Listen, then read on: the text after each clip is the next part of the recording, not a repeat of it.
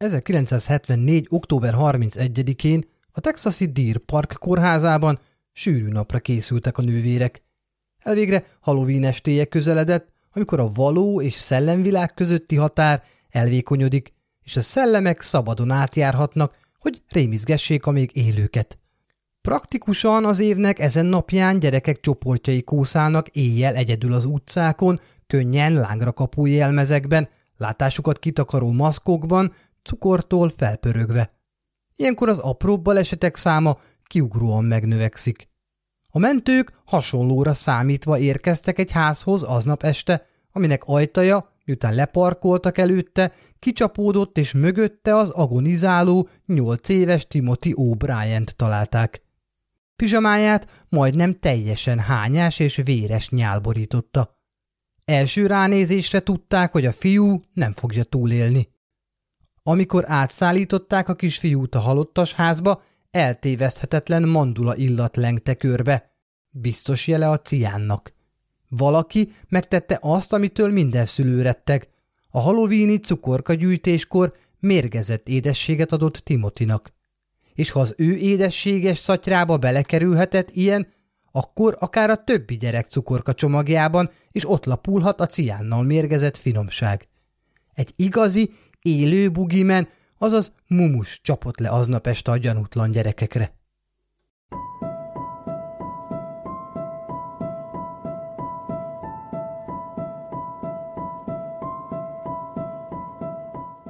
Sziasztok! Szatmári Péter vagyok, és ez itt a Bűntények Podcast. Egy tisztán valódi bűnesetekkel foglalkozó műsor Halloweeni különkiadása. Minden epizódban és ebben is egy olyan történetbe merülök el, ami az emberi őrület és kegyetlenség határait súrolja. A bűntények összes eddigi epizódját megtalálod, és ingyenesen meghallgathatod Spotify-on, vagy ahol hallgatod kedvenc podcastjeidet.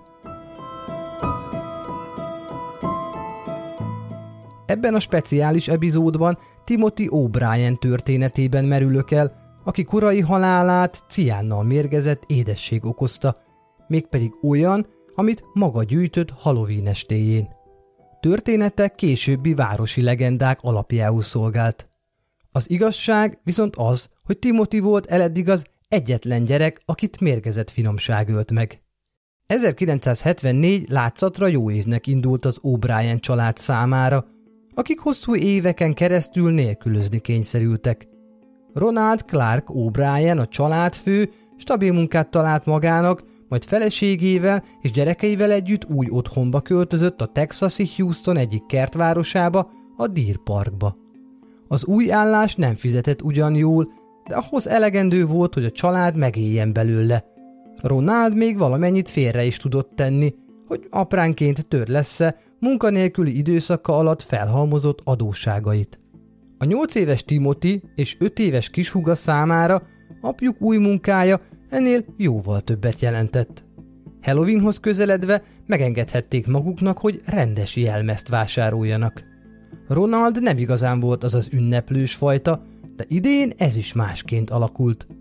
A gyerekeknek általában kérlelni kellett őt, hogy részt vehessenek a halloweeni cukorka gyűjtésben, de 74-ben Ronald maga ajánlotta fel nekik hetekkel előbb, hogy elkíséri őket. Sőt, azt is megígérte, hogy elmennek a közeli passzadénába, hogy egy baráti család gyerekeivel közösen vehessenek részt az éjszakai kalandban. Timothy alig tudta kivárni aznap, hogy lemenjen a nap. Ahogy szürkülni kezdett, magára kapta majmok bolygója jelmezét, és rohant édesapja autójához. Kicsivel később a két O'Brien gyerek már állarcban szaladt a baráti család házába az éjjeli túra előtt. Ronald viszont a munkahelyén viselt laborköpenyében maradt, egész idő alatt. A másik édesapa próbálta lebeszélni, hogy a gyerekekkel tartson, mondván ennyi idősen ők már minden gond nélkül maguk járták be a környéket édességre vadászva. Ronald viszont ragaszkodott ahhoz, hogy elkísérje gyerekeit. Nem sokkal a vacsorát követően a kis csapat elindult a ködös, esős estébe. A gyerekek jelmezei hamar átáztak a mostoha időjárásban. Persze ez a kicsiket nem érdekelte, az összes kényelmetlenségért kápótolta őket az egyre dúzadó, cukrokkal teli zacskó a kezükben. Timothy, hogy minél több édességet tudjon összeszedni, szinte rohant egyik háztól a másikig. Az egyik sötét háznál azonban senki sem nyitott ajtót. A gyerekeket különösebben nem hatotta meg, sarkon fordultak és mentek tovább.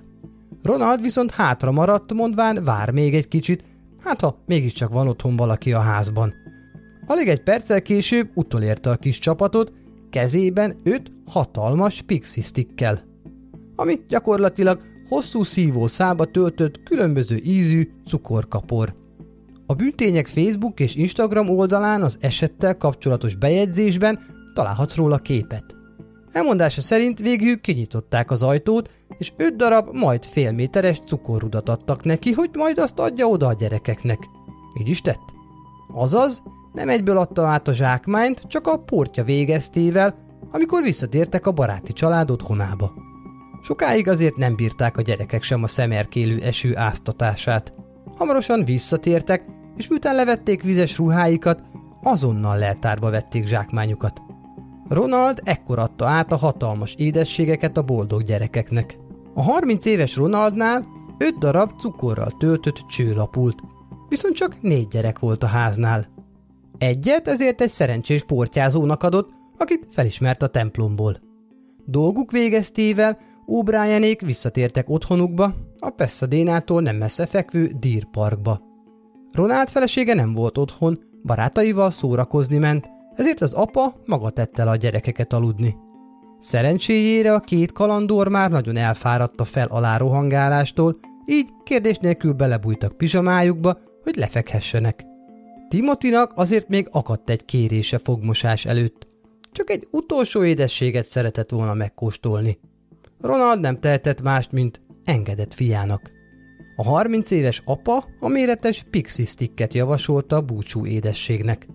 Timothy boldogan vette kézbe a hatalmas finomságot, aminek a belsejében a cukorka kicsit összeállt.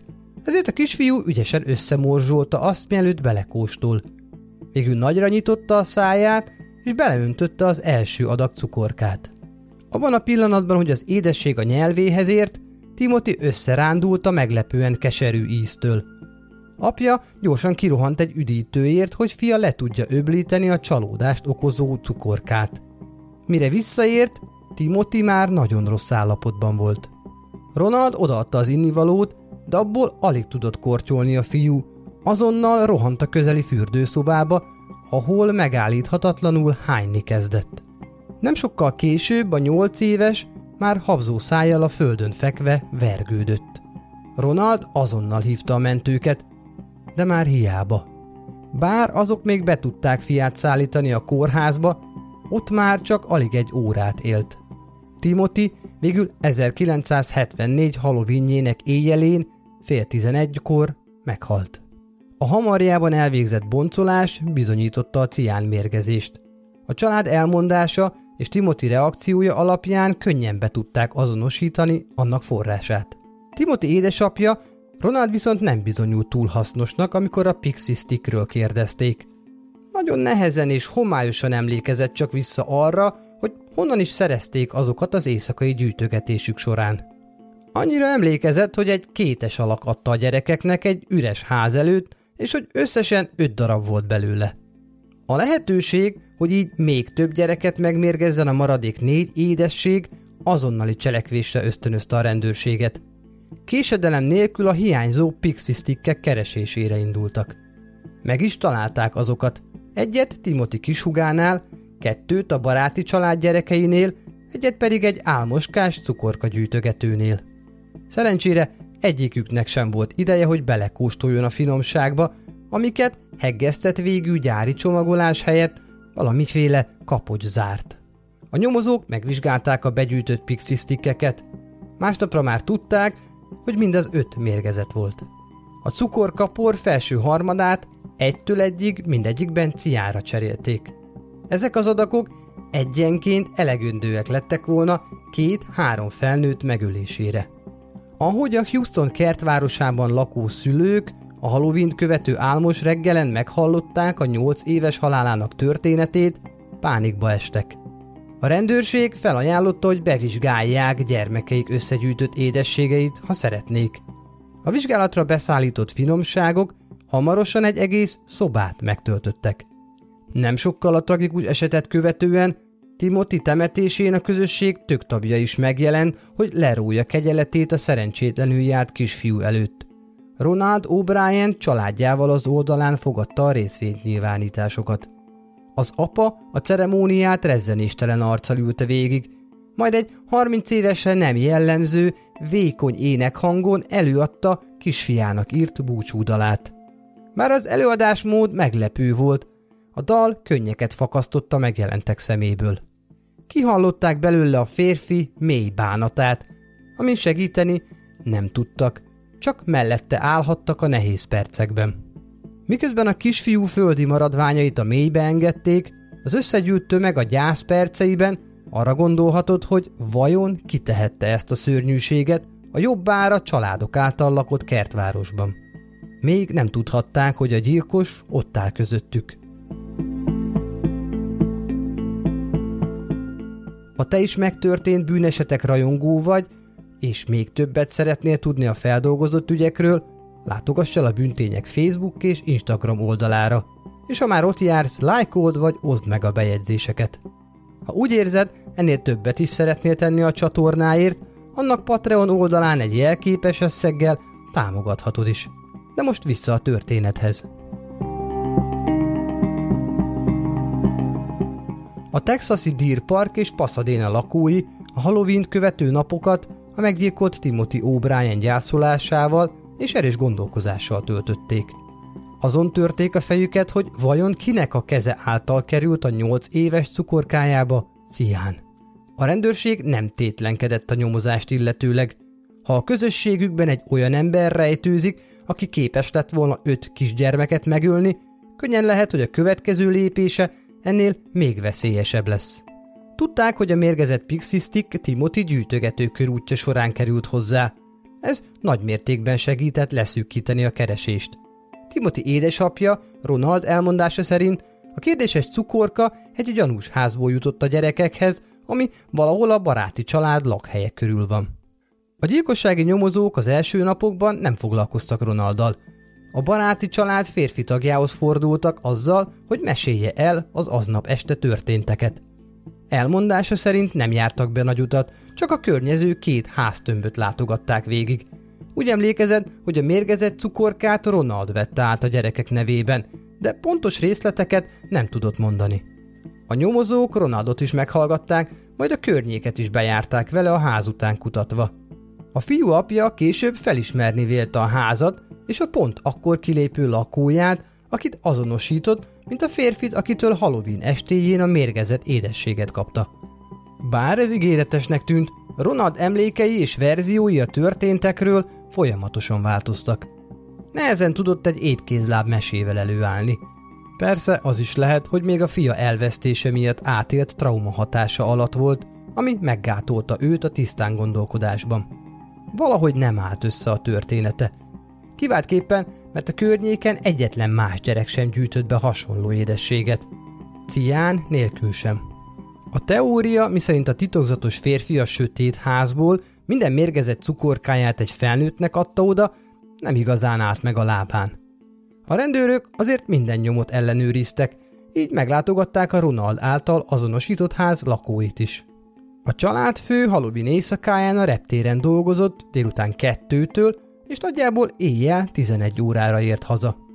A házban a gyerekeket felesége és lánya várta édességgel, de sajnos nem vettek eleget, ezért nagyon hamar kifogytak és lehúzták a redőnyt, majd elvonultak aludni. Több apró cukorkával és csokival készültek aznap estére, Pixie Stick nem volt közöttük. A rendőrök ellenőrizték a férfi alibijét, ami betonbiztosnak bizonyult. Több tucat kollégája látta ugyanis őt dolgozni a reptéren akkor, amikor a mérgezett nyalánkság Ronald kezébe került. Pár napon belül kiderült, hogy a végzetes méreg nem a Timothy által végiglátogatott házakból került a gyerekekhez. De akkor kitől? A családi barát édesapának nem volt oka bántani a kisfiút, és ráadásul a nyomozás során végig konzekvens válaszokat adott. Így nem maradt más lehetséges elkövető, mint Timothy saját édesapja. Viszont neki sem volt indítéka arra, hogy végezzen fiával. Legalábbis a nyomozók ezt gondolták. Pár nappal az esetet követően, november 4-én a hatósághoz befutott az első komoly bizonyíték az ügyben. Egy biztosítási ügynök kereste fel a nyomozókat, azzal, hogy Ronald O'Brien nagyértékű életbiztosítás kötött a tragédiát megelőzőlet gyermekeikre, köztük Timothyra is. Mint kiderült, Ronald 1974. januárjában 10-10 ezer dolláros biztosítás kötött gyermekeire, majd ezt 20 ezer dollárral emelte ugyanazon év októberében, alig 30 nappal halloween megelőzően.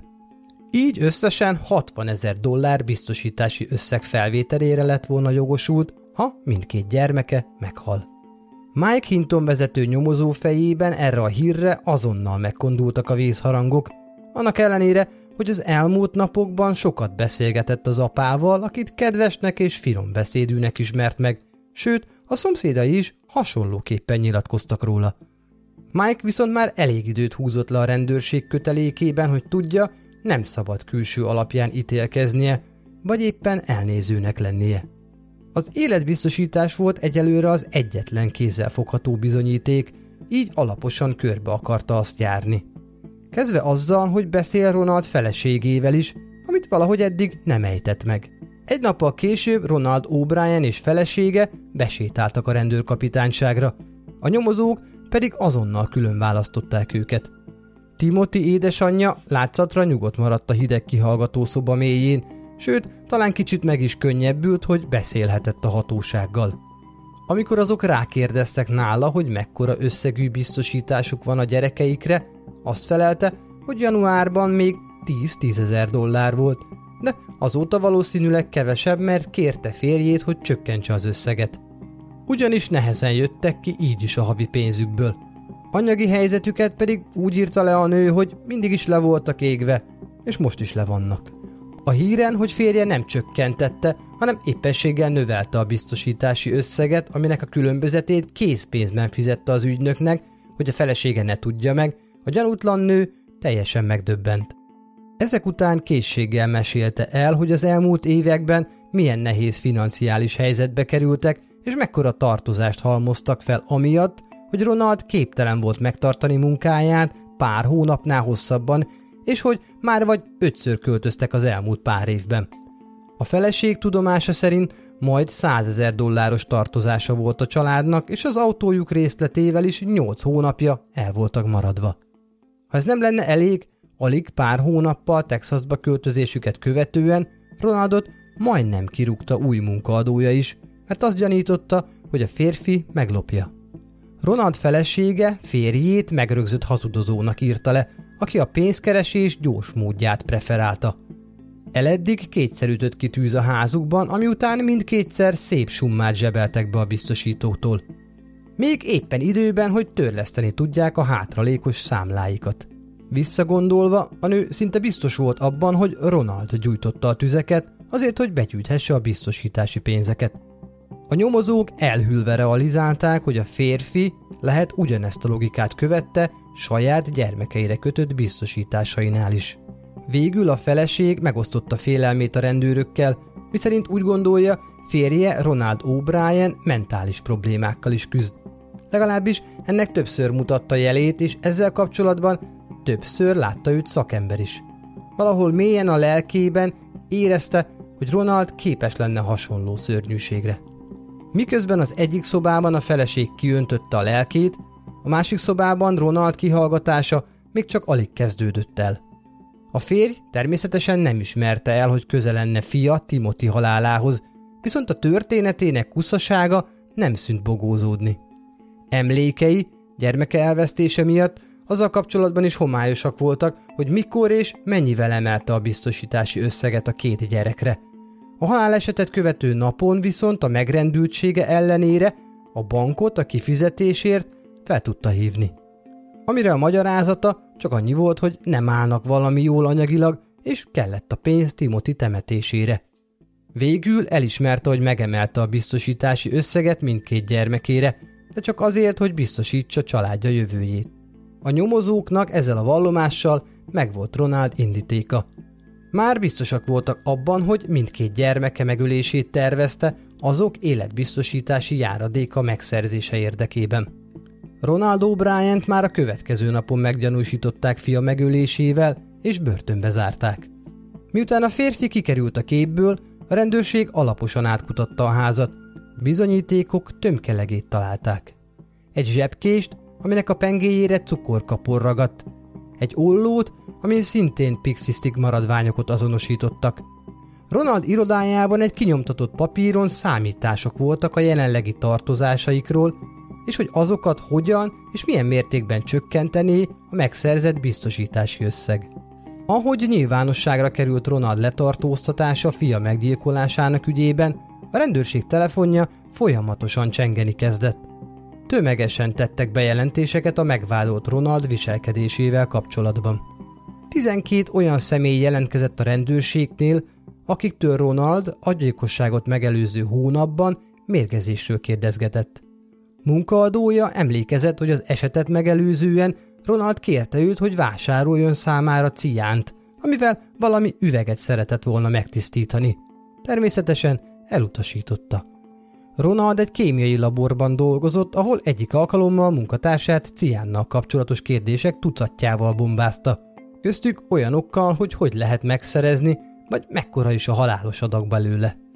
Emellett egyik kollégája arra is emlékezett, amikor Ronald arról mesélt neki, hogy pénzügyi gondjai meg fognak az ősz végére oldódni, sőt, az is lehet, hogy a munkahelyén is fel fog majd mondani.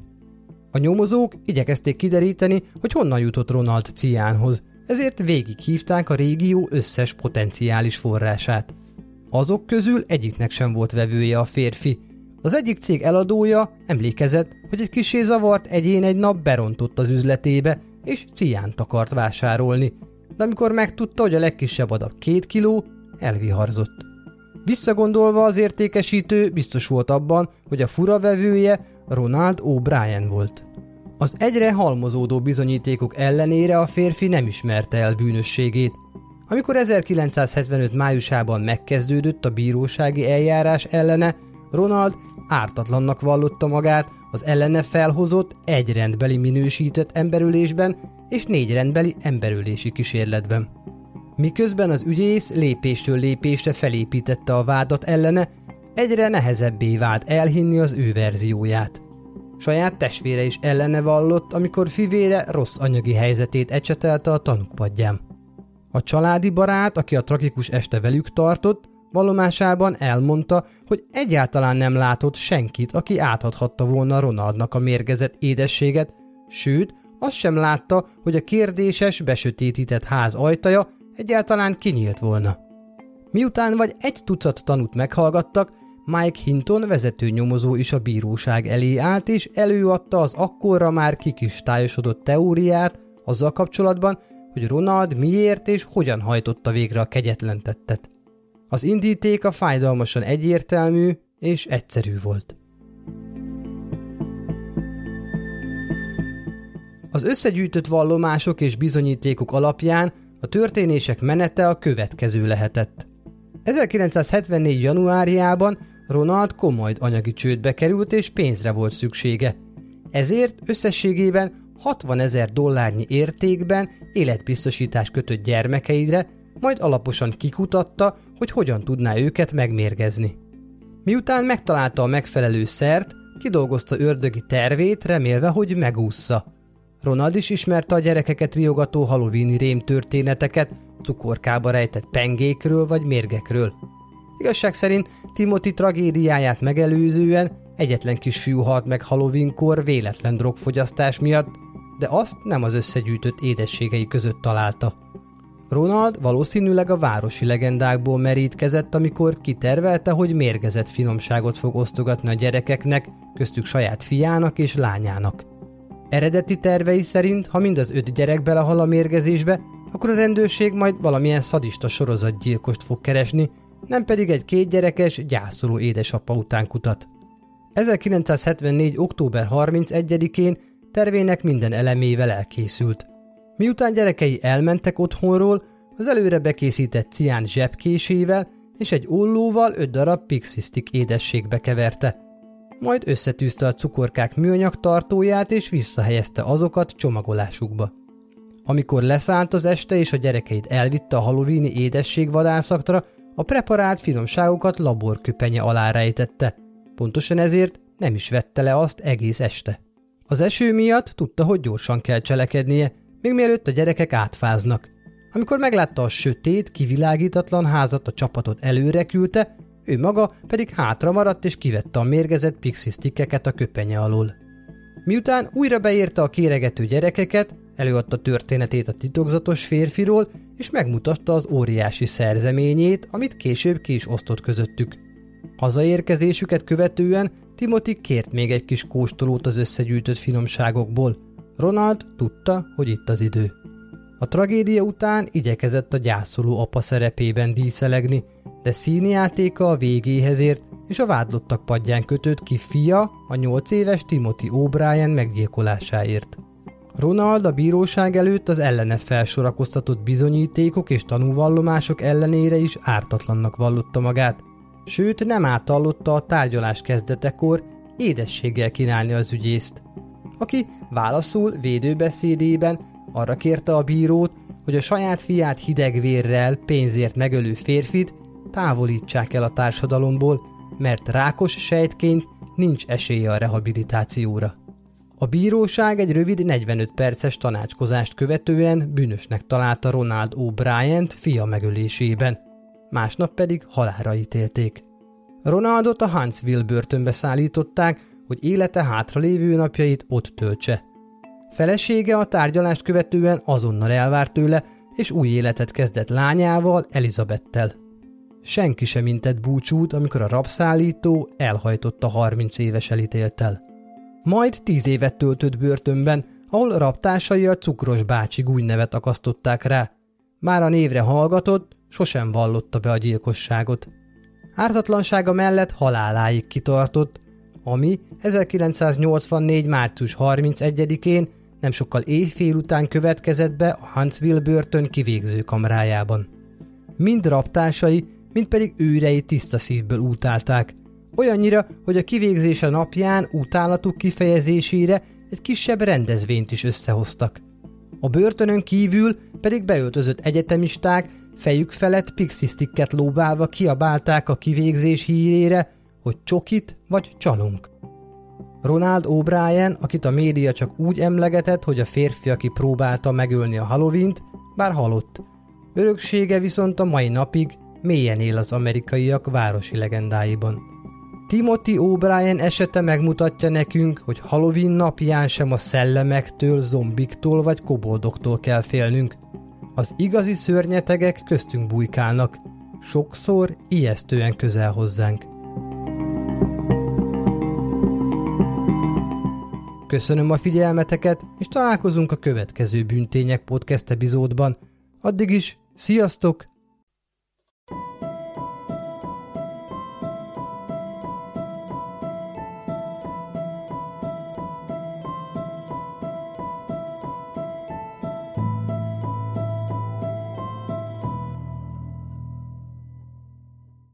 Ha más podcastekre is kíváncsi vagy, hallgassd meg a Béton műsor ajánlóját.